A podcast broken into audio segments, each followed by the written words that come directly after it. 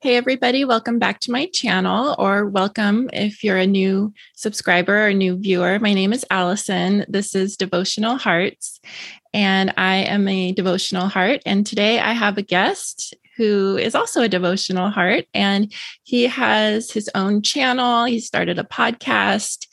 I discovered him on Church of the Eternal Logos. He was interviewed by DPH, and he just had such a cool vibe. I had to check out his channel. And now here we are. And so, welcome to the show today, James. How are you doing today?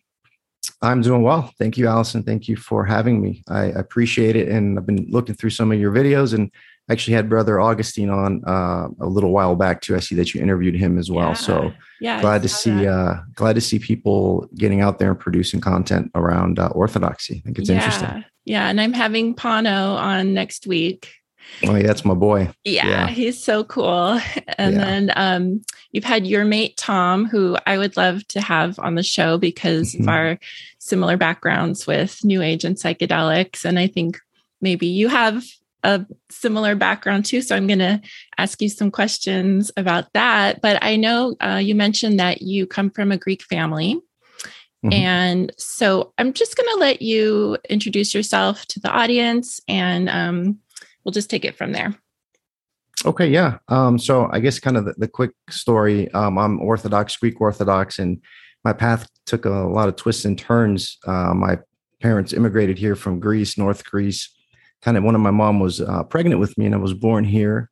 Uh, my parents both uh, worked in the restaurant business. So go figure, Greeks immigrating here and working in restaurants. Uh-huh.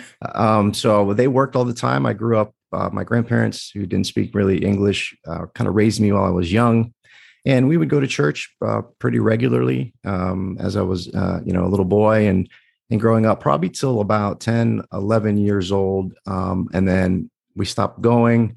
And then, you know, you know, we would go for special occasions, and then you know, life happened. I, I you know, growing up, uh, you know, um, gotten into partying and whatnot in high school, and and you know, got into some trouble as as young people do, and um, mm-hmm. ended up falling away for the church for a while. And and I, in college, I studied uh, political science and philosophy. I got really really heavy into philosophy, a lot of uh, continental philosophy, but you know, uh, ancient Greek philosophy across the board. Um, and then uh, you know, got into later on, I got into Christian mysticism. I mean, I mean, um, Eastern mysticism. Mm-hmm. Uh, and I really took a, a weird detour as I, I, really got into uh, Qigong, which is a, a, Taoist practice of energy healing and practice, uh, which I uh, really heavily got into for about five years, uh, maybe about eight years ago. Um, and I did that for a few years. Then a series of strange events, um, you know, that that have to do with a little bit of Jordan Peterson, uh, a little bit some family stuff. Um, you know, started revisiting orthodoxy, uh, which was strange even even for me, who was was Greek Orthodox. And like the big linchpin for me was finding the church fathers, and that was through the work of uh, Jonathan Pageau. Uh, so I was loosely affiliated with the Symbolic World Group, and the way that he presents information and and shares information really resonated with me. And um, I, you know, as a Greek Orthodox, I never was aware that till a few years ago about the church fathers. I mean, I've heard of it, but it's like, you know, what does that even mean? Mm-hmm. Um, then I started reading uh, the lives of the saints and the church fathers, and it kind of uh, opened my heart. It, everything I was looking for in, in studying Taoism and Buddhism and philosophy was there in its purest form from the church fathers, uh, which kind of blew me away. Um, and then the last few years have, has been an attempt to rejoin the church. I have a, a three small kids, three young kids. I have a wife and um, you know we're attempting we've been attempting to get back into church or actually for the first time all of us together uh, which has been uh, you know it's been interesting because that really kicked into gear probably the end of 2019 um, so i met with a uh, greek orthodox priest the same parish that i went to when i was younger. We had a couple of meetings and then uh, boom you know the uh, world changed in 2020 uh, so we had to kind of put that on the back burner Mm-hmm. Um, and that was around the same time I started the channel. Um, and it was really, you know, I read a lot and as I just thought to myself, you know, why don't I just, you know, read, you know, what interests me? I'll just read it and, and share it on YouTube. You know, uh, a lot of people don't have time to read. And, mm-hmm. you know, I always like to listen to things and maybe 1.5 speed when I'm doing stuff. Uh, so I started doing that, and it was really a specific book and a specific person that gen- that's, that that kind of gave me the motivation to start the channel, and that was uh, Father Seraphim Rose oh, in his yeah. book uh, Christ the Eternal Tao, which is uh, a book that came across. I came across. I read it. It's a pretty thick book from cover to cover, and it just dawned on me. I'm like, I'm going to read it again from cover to cover on YouTube. So I just got my phone. I just started talking into my phone. I read it from cover to cover. I made a little playlist. And then I just kept going with other different uh, authors and, and different philosophers and, and saints and church fathers and, uh, you know, French philosophers, really kind of across the board. Um, as I, uh, you know, started a, a regular prayer rule and really started getting into the Orthodox practice and ethos, uh, which was uh, life changing and, and wonderful and beautiful. And I'm still kind of an infant in the uh, in the faith, which I love. Yeah, I really want to talk to you a little bit more about how it changes our lives. You know, the prayer, the life of prayer and communion and liturgy and everything is it's like a whole lifestyle and some of my viewer, viewers might know that I'm brand new to Orthodoxy. I'm brand new to Christianity. I wasn't raised Christian. I was in the New Age for my whole life, pretty much since I was a teenager. And only this year, because of Jay Dyer and Church of the Eternal Logos, did I even find out what exactly Eastern Orthodoxy is. And I'm still finding out. I think I'll probably every day from here on out learn something new because I'm always buying books and talking to people. And every time I go to church, I learn something. And it's so beautiful. It really is life transforming in in such a deep way. Um, one thing I wanted to ask you because I ha- I do I have that book you mentioned the um, Christ the Eternal Tao right? Mm-hmm.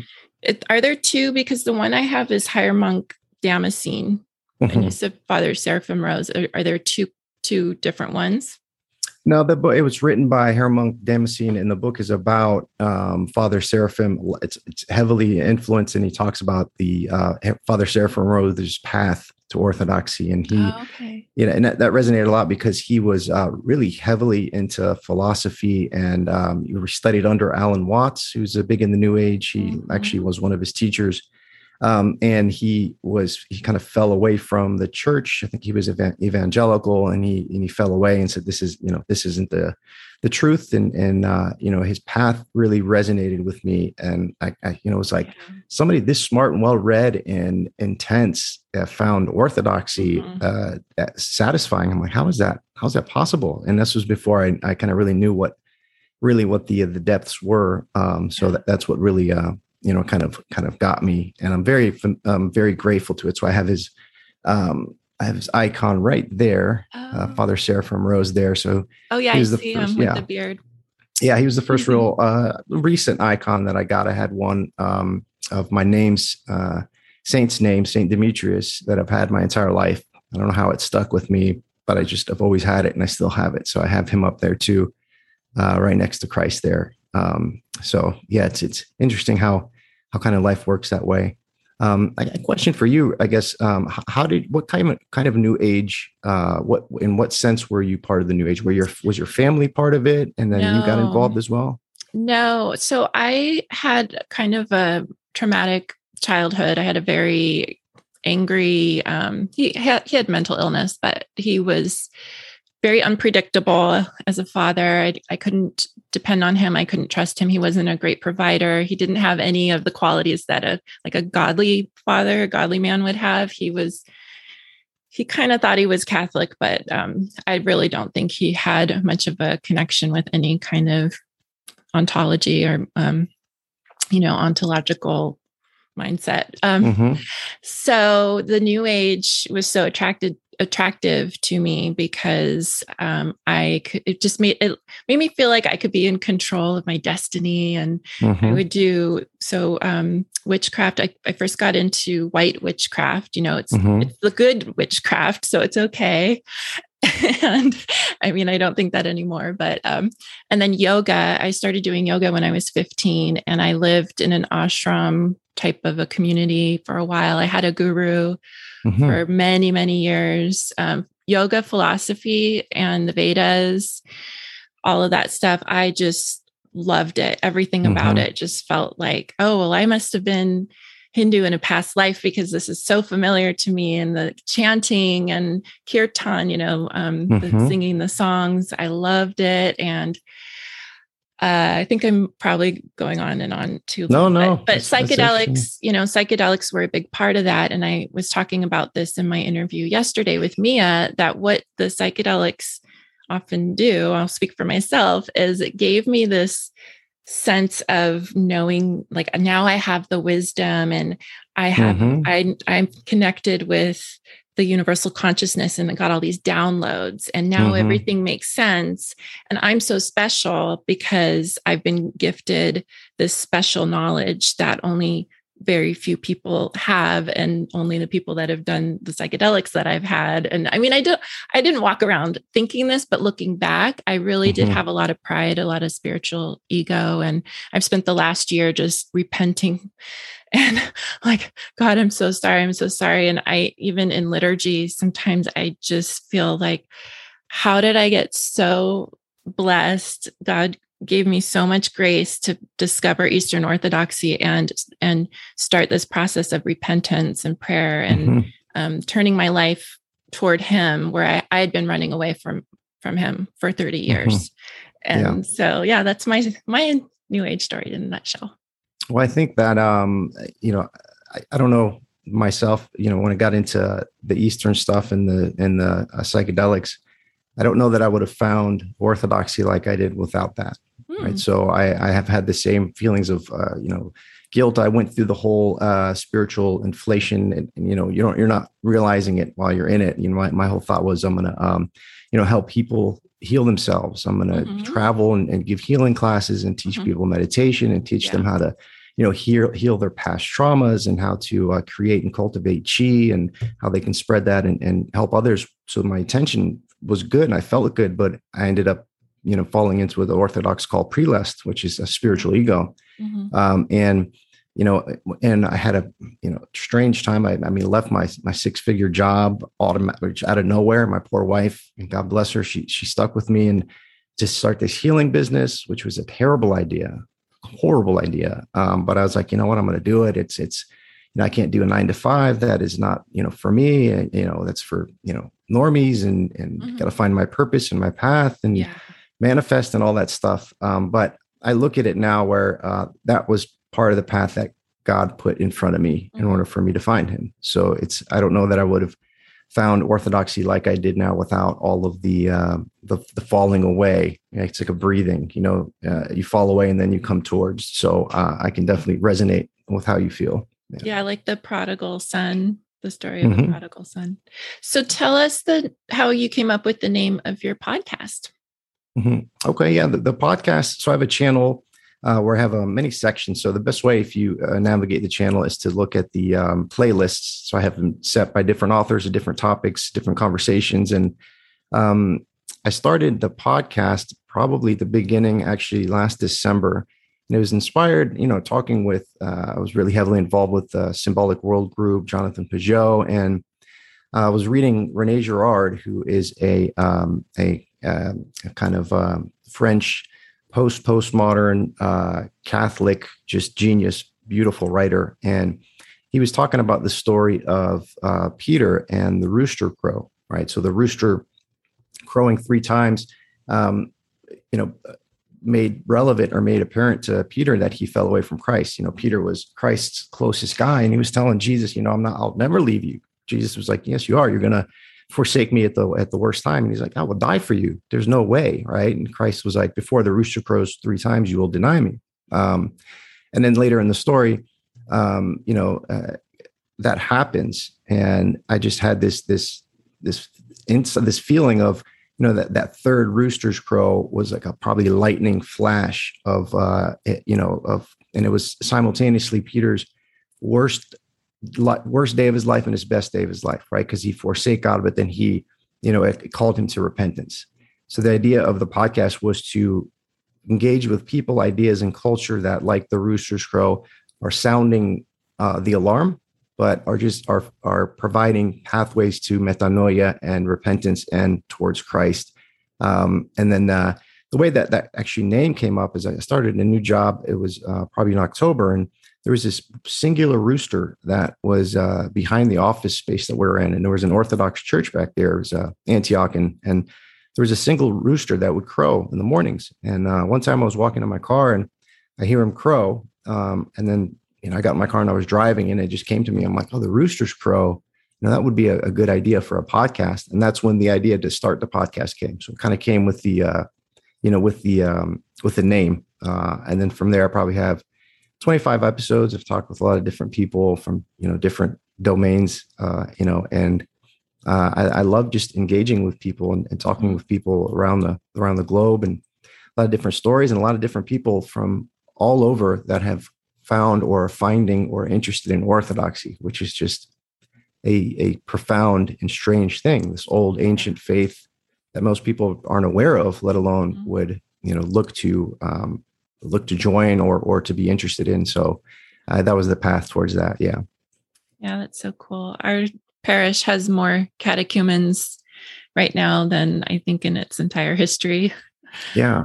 Wow, that's that's that's crazy. I, I, was talking with someone. It's like that is a both a terrifying and a beautiful thing, right? Because I think a, a, big part of the reason why people are finding orthodoxy is because things are getting so bad out in the real world, and yeah. They see systems and structures that have always been in place that we could rely on are falling apart. Mm-hmm. Uh, whether you're, you know, we're into the new atheists or the new age movement, or you just believe that that uh, people in um, in leadership are looking out for you, that all has fallen away. So people are looking for something real and something true and that's where orthodoxy i think comes in and, and gives you some scaffolding to hold on to mm-hmm. um, and then really if if you take your time and go slow it, it really just develop in your heart and it's a, it's a beautiful thing so. It is. Yeah.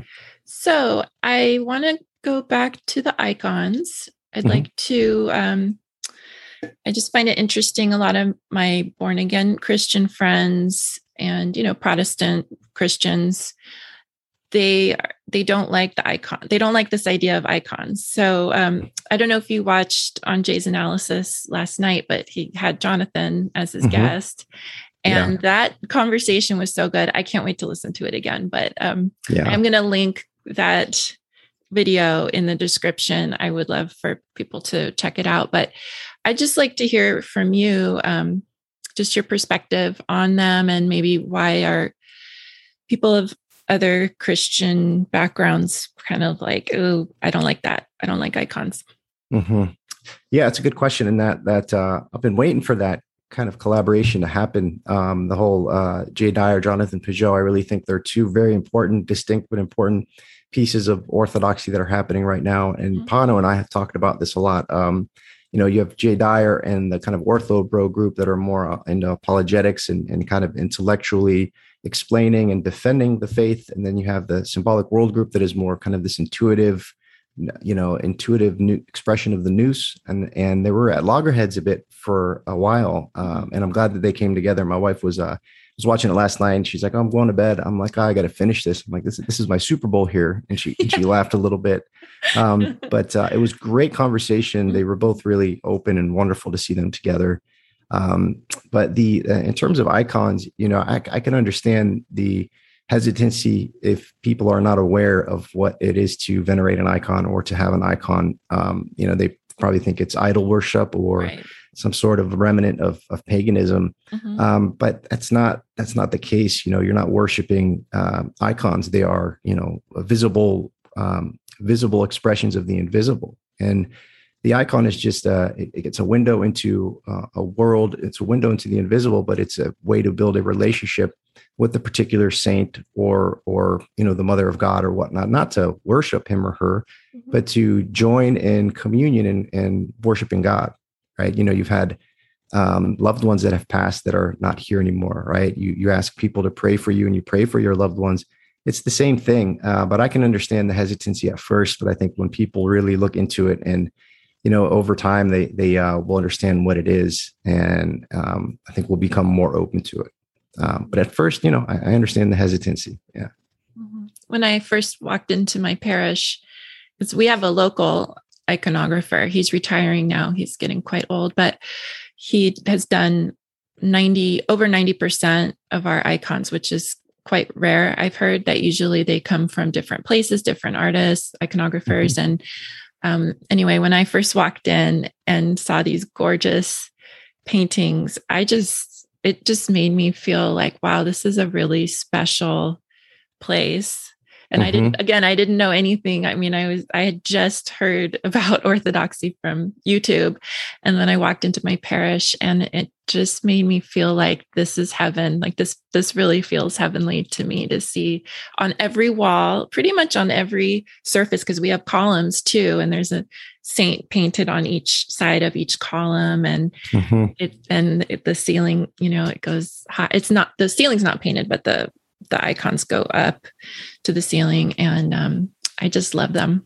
And so how long I, ago was that when you when you joined or, or you walked into that church? Yeah so that was in april. April okay. And Wonderful. they hadn't started catechism back up yet um, so i was just waiting for that email and mm-hmm. and then yeah i've been going to catechism class since then and going to divine liturgy and i love it. I'm going to my first orthodox wedding in two weeks Oh, wonderful. So yeah, it's going to be fun. But um, what, what was it like, if you don't mind me asking you, you know, you started, how did you come up upon Jay's channel? And then what was that transition like of, of, you know, finding this material that seems so alien, you know, or whatever, you know, in terms of uh, really taking Christianity seriously? Like, what was that like coming from the new age to really taking this stuff like, oh my God, maybe this is the truth? Like, what did that, um, was that experience yeah. like? That's such a great question. Thank you. Um, so I had already been reading the Bible for about a year, and I had gone through this process. And Mia and I talked about this a little bit yesterday too, where I thought that I had renounced the New Age. It was mm-hmm. um, it was right when COVID started. Um, I somehow I got told that I needed a Bible. I don't know. Maybe I saw some Bible quotes on Facebook or something. I have no mm-hmm. idea, but I need, I just knew I needed to buy a Bible. So I called my mm-hmm. cousin and I asked him, and he's um, Church of the Nazarene, and he said to get an NIV. So I, I said, okay, well, he knows what he's talking about. So I ordered an NIV and I just started reading it. And I wasn't just reading it like a book. I was, I decided I was going to open my heart to the word. I was going to find out is this a living breathing something more than just words typed on a paper that or papers that have been used to control humanity because that when you're in the new age that's that's why the bible's the only book you don't pick up because that's mm-hmm. the one that's been used for centuries to control humanity so don't don't read that mm-hmm. and so i decided you know what i just want the truth i i want the truth so mm-hmm.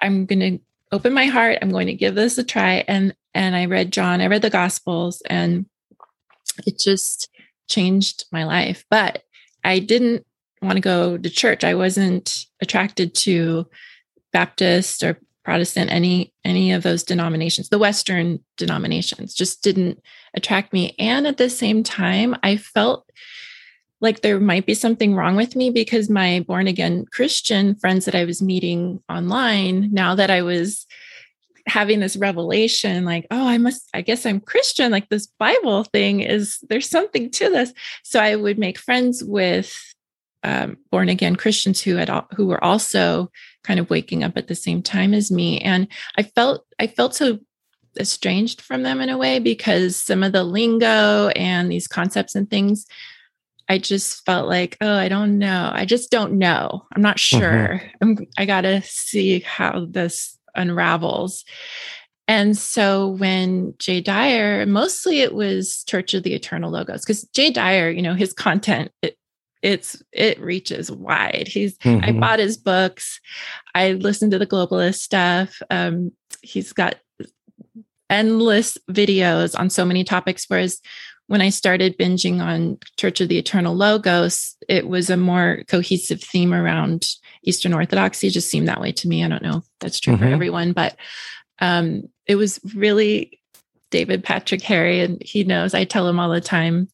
He is really the one that every word, everything he said, I was like, yes, yes, mm-hmm. that makes so much sense. And none of the Western things that I had tried listening to, and I and I really, to be honest, I I didn't re- really listen to that much about Western Christianity because no, nothing about it really grabbed me the way that the Eastern Orthodoxy did. So that's so when I started listening to Church of the Eternal Logos, that's when I went into that church, and it was in April, like I said. Yeah, wow, that's that's that's a beautiful story, and and you know, it's I think it's the um he, he kind of I vibe with his his content as well. I think people coming from that are just coming from the the new age, you know, environment, you know, are looking for truth, and they have this kind of way of of uh, discerning a bit, where it's not cultivated, but there is something that registers, you know, um, you know, truth when you're seeing it or feeling it. So I think it's it's a very interesting thing uh, that a lot of people are coming from that avenue. And I remember when I was uh, heavily, even when I was in the New Age, I wasn't into the New Age community. Like I was, you know, not to judge them, but I was, you know, really involved in teaching and and learning about Neigong and Qigong, which is energy cultivation. And people that would take my class were really, you know, into a lot of, you know, different things, which I would be into too, like tarot cards and crystals and and and all that stuff but i use them more in terms of the you know their healing capacity and you know a lot of different things. Um, but i remember being in the groups and uh, or on facebook or on social media and there all of a sudden uh, uh, something would pop up you know um, about christianity lord jesus christ will save you repent. And i'm like what the heck is this? What is this person doing in here? Like i just totally dismissed it. And and i i could see why people would. I mean the the the um the culture has so shunned Christianity, and Christianity as an organization has done so such a terrible job in the West of mm-hmm. of, of, of transmitting what is the truth, right? And then I would be like, why would I go to church? Look at these these people, and I'd be judgmental. They're you know they're going to church, they're not changing their lives. They're yeah. they're you know they're still falling into their old habits. They're mm-hmm. still you know getting divorced or whatever. It's just just placing judgments. Um, you know, uh, so I, I never thought that I would, uh, and I probably would never have came back to orthodoxy if I didn't find these little um, you know these people and these, these, this material that you know got me to to really look and consider again uh, for the first time again with new eyes actually mm-hmm. uh, which i'm very grateful for so mm-hmm. for sure yeah i growing up i didn't think of christianity as a path of transformation i mean that mm-hmm. never occurred to me and it still didn't until Eastern Orthodoxy, and that that yeah. is really what it is. Is trans is a path of getting closer to God and taking responsibility for ways that we've made mistakes, and I just love it. I love it. So, um, I, mean, I oh, go ahead. Well, no, I'm, I'm, i was going to ask you, and I can, you know, share my experience. What was it like going from, you know, in the New Age, we think that, uh, you know, our God or the universe is this uh, all-pervasive energy that you can become one with, right? What was the process like of going from a God is this, you know, a nebulous energy that we can merge with to God as a person mm-hmm. that became human? And that is the truth. Like mm-hmm. trying to wrap your head and heart around the idea that that God, the mystery, the unknown became man, mm-hmm. right? And that the truth is Christ. Like, you know, I would ask, what do you mean the truth is Christ? Like the truth is when a hypothesis is presented and then you have an experiment and if that experiment the outcome matches the the hypothesis that's truth right? And it's like how did you square and, and how are you working through the idea that that the truth god is a person? Oh that's such a great question. Um so oh, it just gives me chills actually because as i said it was the the revelation happened first reading the bible and then questioning this idea of like you said like this this energy that's within everything. Okay so i'd spent 30 years worshiping the creation because mm-hmm. god is god is in this. God is in this crystal. God is in this. It just was my normal mindset that god was in everything. And so i would do the rituals and things with things. And then when i thought about, you know, I considered this idea that there's a creator that we can have a relationship with who is outside of time, outside of the create, you know, because he made the creation. So mm-hmm. he's greater than that. So, because I used to always say the universe, you know, oh, mm-hmm. the universe is showing me this, the universe is showing me that. I don't, I don't remember exactly when it was. It was in the summer of 2020 that I realized like God is the creator of the universe the universe is just some is not the God. I don't know. There was just this thing mm-hmm. that switched for me. And then reading reading the Bible, reading about Christ's life and the miracles and um, then catechism you know what i'm learning in catechism is just like you said it's a process but um, even before catechism i had already accepted jesus christ as fully god fully man. And oh and the one thing i wanted to say too is that what i love about eastern orthodoxy is the concept of him defeating death. Mm-hmm. because i had already oh yeah i wanted to tell you this. Um, a year ago i finally made the connection with like evil. There's evil in the world because in new age you don't um, there is no evil. It's just your shadow and you haven't mm-hmm. integrated it yet. And um, so no now there is an enemy we're in a spiritual war i know mm-hmm. that for sure and jesus christ is our protector and our and the truth and the way and the life to escape the the enemy and the the lord of the air and the lord of this real of this planet you know mm-hmm. i could mm-hmm. just see the evil everywhere i mean how can you not see it how can you not mm-hmm. see it especially now yeah. and I, i'd been rejecting that idea i had studied red pill stuff for since 20 i don't know 2010 2011 and all the videos that were made by christian content creators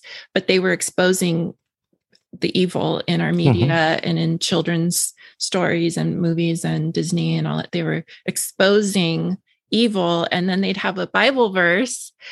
And I would listen to everything and accept, like, oh, yeah, yeah, yeah, I could see that, except when they started quoting the Bible and talking mm-hmm. about Jesus as being our protector and our savior.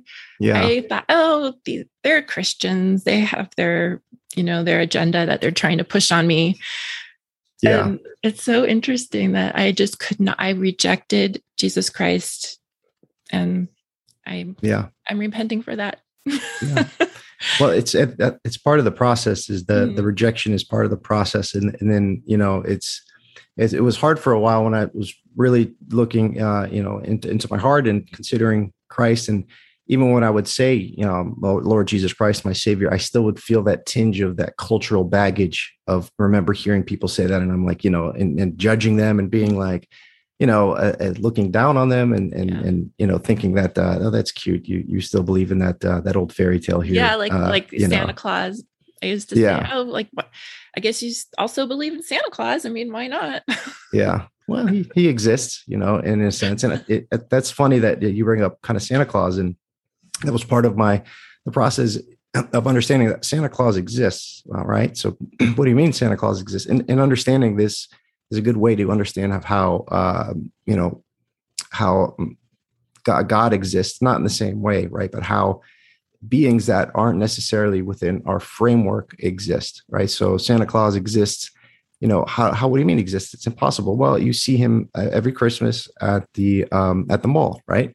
You see him in books right? You see him in in stories on television, right? Um, you know, he gives you gifts. You write a letter to him, he'll send it back, right? So Santa Claus is distributed through space and time, right? He's an entity that's not like a body like we have. So when you think Santa Claus exists, you automatically want to think is there's there's this one like physical organic yeah. being, mm-hmm. and that can't exist, right? But he's older than most of us, right? So he exists through it distributed through different bodies at different time scales and he fractally exists in the world ontologically like so he does exist in a sense and there's a lot of it's a good way you can think of uh you know um you know angels or not angels uh, but these bigger creatures that we, we we aren't familiar of or we're not able to perceive because they're distributed through space and time it's it's a it's a, something that's you know I was wrestling with when I heard it because Jonathan Pageau had a video, and I, I encourage people to check hmm. it out because I'm not good at explaining it. Uh, no, talking about how so yeah, yeah, how how beings can exist in ways that we're, aren't we're not familiar with, or we can't mm. see and perceive with our limited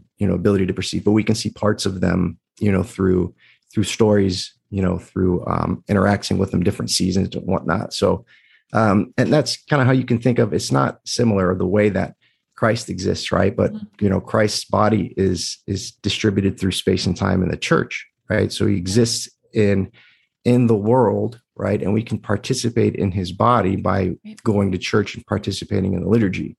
And when you're going there, you actually you are participating in his life and in his body, right? And you eat from his blood and his body, right? And it's, what do you mean? What do you mean you eat from his blood and his body and you become part of him, right? Well, an analogy is we eat food all the time, right? And that food becomes part of us. Mm-hmm. Like if you eat a banana, you don't have a banana growing out of your arm, right? Your body takes in that banana and incorporates the energy into your identity, right? So when you're going to participate with Christ at church, you are becoming part of his body as well, right? You, you know, we don't know the exact mechanics of, you know, eating food and then it becomes part of us. So it's the same kind of analogy at a higher level where you can participate and become part of Christ's body or participate and become part of the devil's body. Uh, those are your options. Right. Uh, you know, yeah. so it, it's, uh, it's a daunting thing to think about.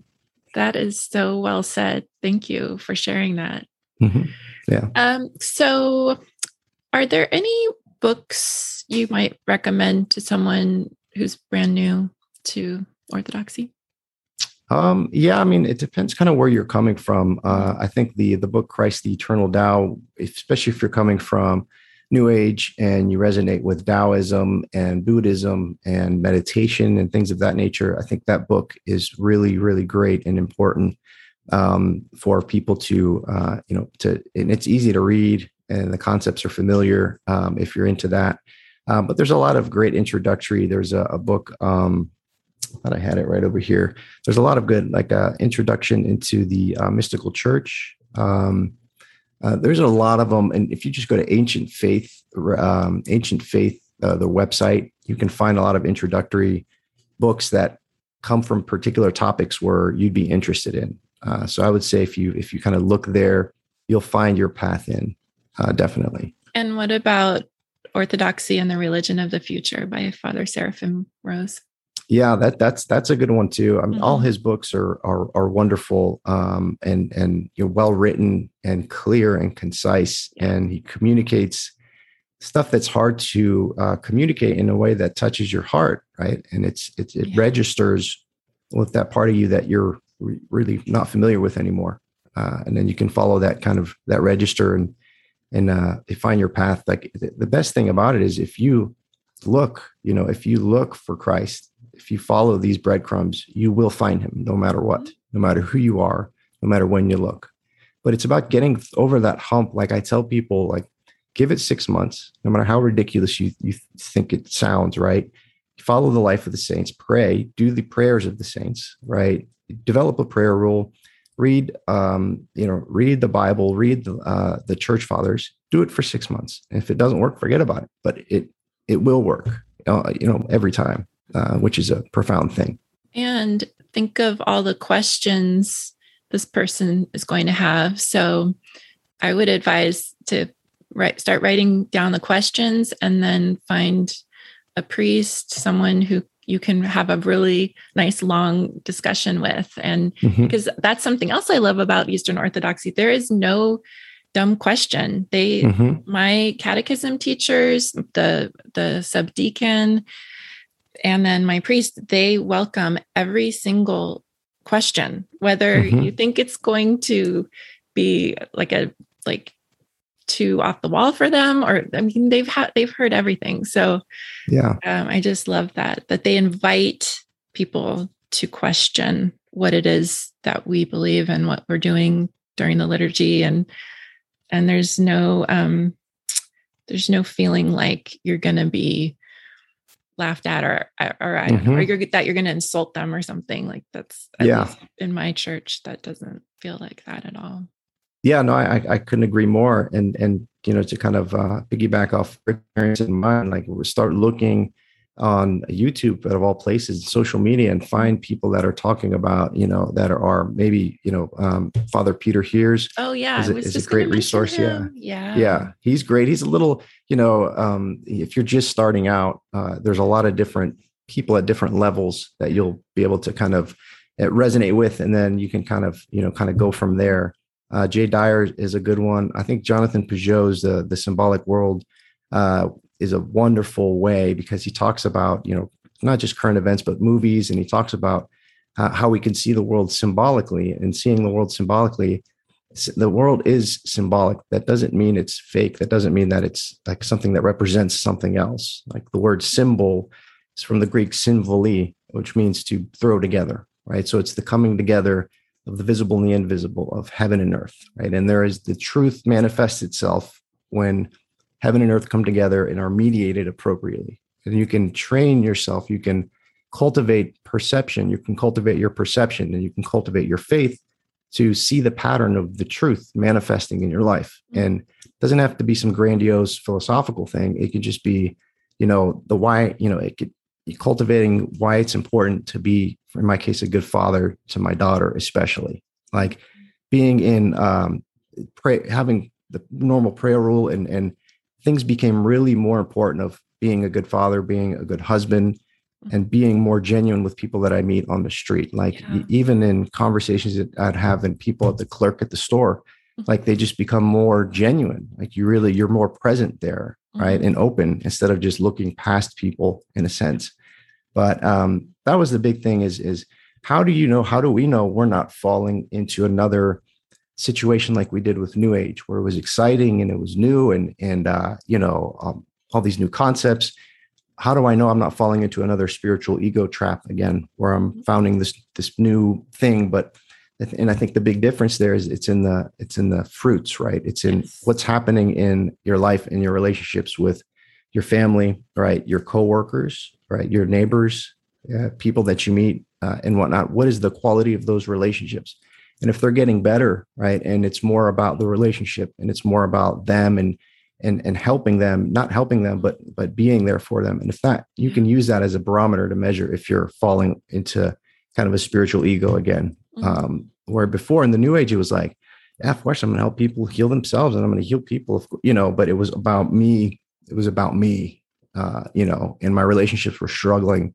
You know my relationship you know my my wife i swear she's an angel because she stuck with me from what on the outside looked like a mental break. Like you know i was i ate literally fruits and and nuts for like a year straight. I lost 30 pounds.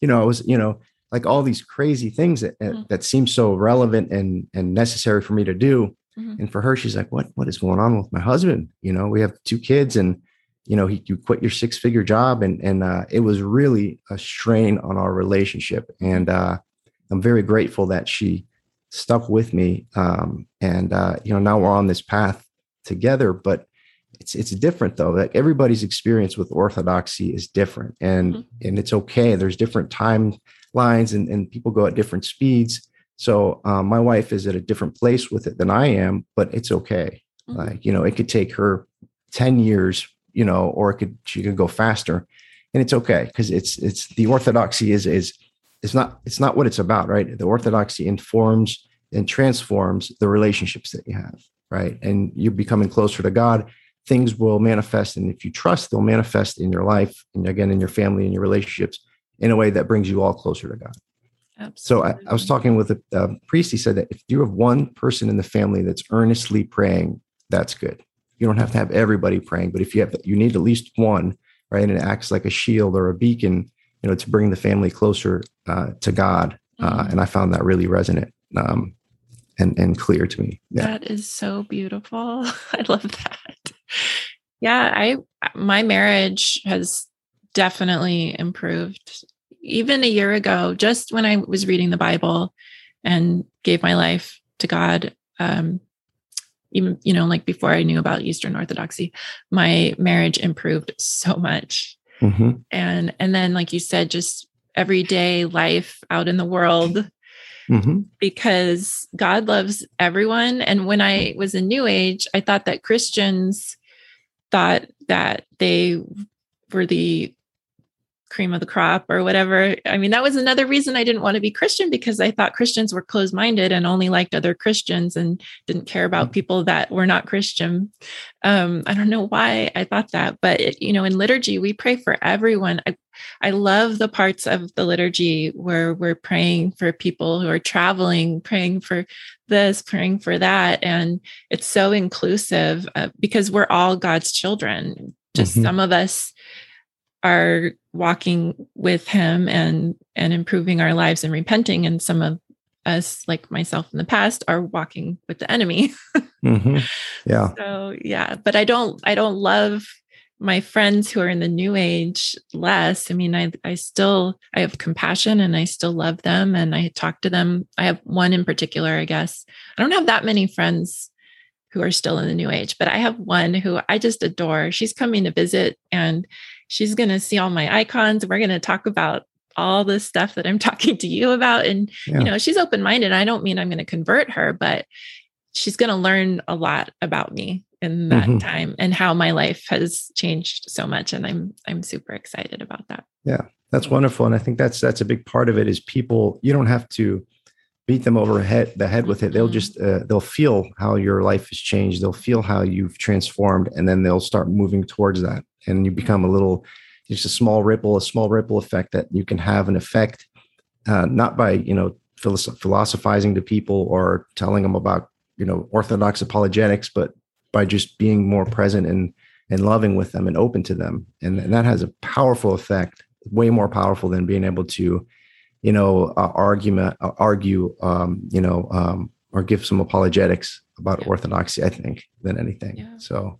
and I, I remember when I, uh, I I started had all these crystals crystals around everything and then i started like getting freaked out. I'm like oh these are evil and i started removing them all and i am like should i just bury them all or whatnot? So i, I got rid of everything all of uh, the old signs that i had or you know um, and now i realize that it's it's not it, those are not evil in themselves right? They're they're but they need to be if they're put in the right place in the hierarchy they can become wonderful special things eh, you know um, you know but if they are something that you worship is something that you put on the top of the hierarchy that's when mm-hmm. things become disorienting and and you know um, things become uh, kind of sketchy at that point so you know you put everything in the right kind of place if you're giving consent to something whatever it is as a doorway to mm-hmm. uh, a world that we do not want i don't even want mm-hmm. to talk about it yeah. sometimes um that's the difference is is our consent.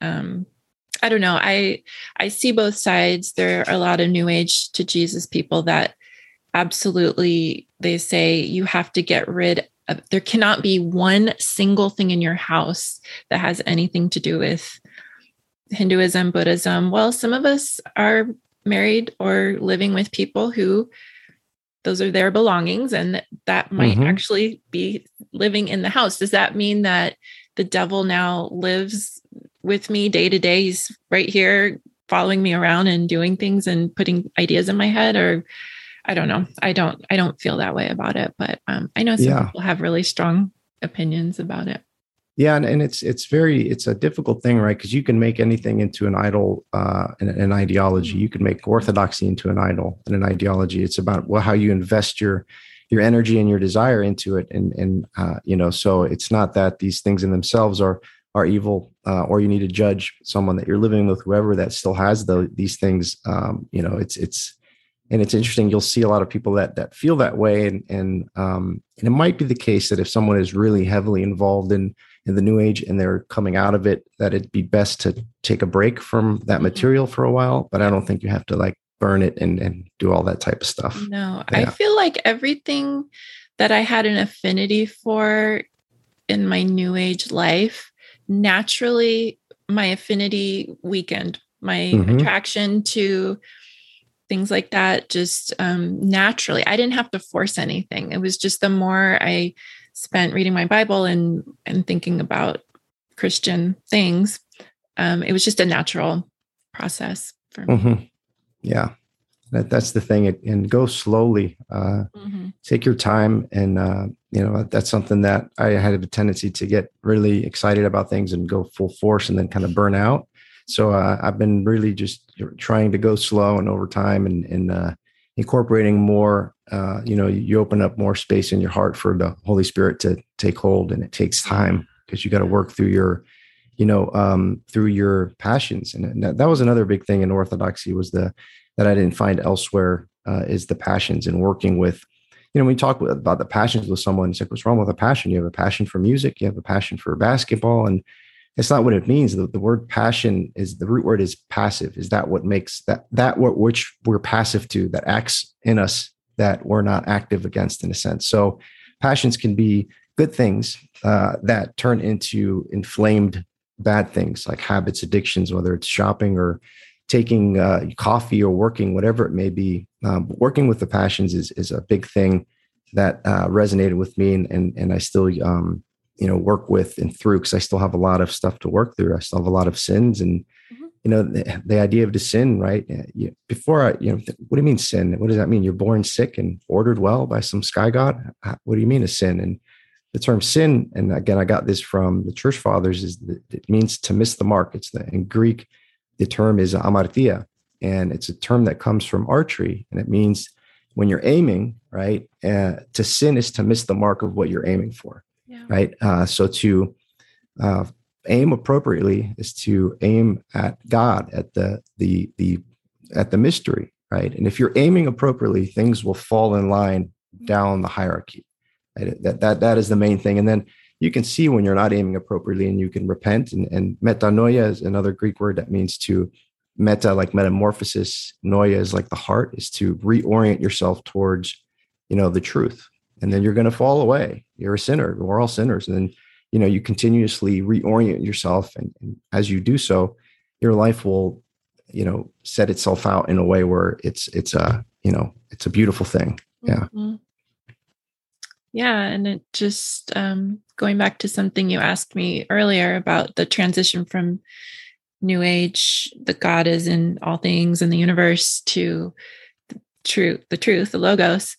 It's so peaceful. It's such um, it's just like this restful feeling of not having to do things to become more spiritual or something. Mm-hmm. Um, to do certain rituals and healing practices. Again, Mia and I, I, I, would love if you would listen to my interview with Mia because mm-hmm. we talked about a lot of these things, but just how exhausting the self development mm-hmm. and um, especially I see it with women wanting to manifest their best lives so they don't need a man and um, being being doing it all being the mother with a full-time job taking care of everything i mean it's exhausting and then the it seems like they do these self-care like they, now they need the self-care practices mm-hmm. they need the, the right self-care routine to be able to deal with the stress of modern life and all the pressures on them and it just seems like prayer and resting and devoting our lives to god making god the center of our lives instead of worrying so much about our happiness and self worth and self healing and all the self, self, self stuff. Um, mm-hmm. I don't know. It's exhausting. Like babbling, yeah. but what do you what do you think about what I just said? No, I think it's right, and it's exhausting, and it's never ending, uh-huh. right? And it's uh, you always got to uh, you know resituate the energies, and you've got to you know you're clearing, and you know whatever episode you're having is because of this clearing, and you got to let it go yeah. through you. But it's a, a never ending cycle, right? And then you're not aiming appropriately, so it, it's going to continue like that. And I think the uh, uh, the big another big not misconception, but I guess uh, the way people think about Christianity, it's like, well, you know, in Christianity, the uh, woman is supposed to submit to her husband. Why would you know? That's such an archaic thing. Whatever in the 40s, you submit to your husband. There's a big part of that that equation, or the the man, the husband, is to sacrifice for his wife and the kids, right? Literally sacrifice, right? And the kids and the wife act as a, you know, um, you know, they submit, but not submit as in like in a domination way. It's a, it's like a, you know, you submit in a way to form a whole, a unit. Like another thing in, in orthodoxy is, you know, when you get married, you know, husband and a wife, they become one flesh. It's not a metaphor. You become something new. You become a new being. You become a new something, right? And and um, under Christ, right? So you are one flesh, one body, and one family, and you're a unit. And uh, divorce, which my parents were divorced, and it's so prevalent right now, and is, is so hard on kids and, and, on, and on the world because the divorce is a rupture of that being, right? It's it's a death that happens, and you can have both parents that love the children very much, and that may be the case, but there's something that's lost without that love between a husband and a wife like that true self-sacrificial you know love between a husband and wife it's so nurturing and uh, you know edifying and enriching for the children right and this is not to say that you know, uh, divorced parents can't do this or whatnot. I'm just saying there's something about this sacred union of the masculine and the feminine under, you know, in marriage that has been um, has been ridiculed or has been made, you know, uh, has been made irrelevant. Yeah. Um, and it's because families are messy, you know, eh, families are very messy and, and it's a difficult thing and, and there's challenges and sometimes it's best for the two, you know, for, for husband and wife to part. That's a lot of times, sometimes that's the best, but we need to go back to understanding what, what is a family for? What are we here to do on this mm-hmm. earth? Like, you know, the whole, the idea of, of like, I, I was uh, raised in kind of this feminist idea, first wave feminine fe- feminism, and I'm I'm a feminist. I appreciate and love the feminine. Like, you know, there are two ontological things that are absolutely necessary and important, and we try to conflate the one with the other. You know, in terms of of we want now women to become you know CEOs and work 80 hours a week and be successful in the workspace and that's a wonderful thing any woman should be allowed to do that if if that's what she wants to do. Yeah. But as a society, it's like, well, what about the kids at home? Mm-hmm. Like, what happens to them? You know, and that's that's been lost. Like, where you know we're focused on, you know, we're we're not aiming correctly as a society when we're looking at the economic situation more important than the familial one.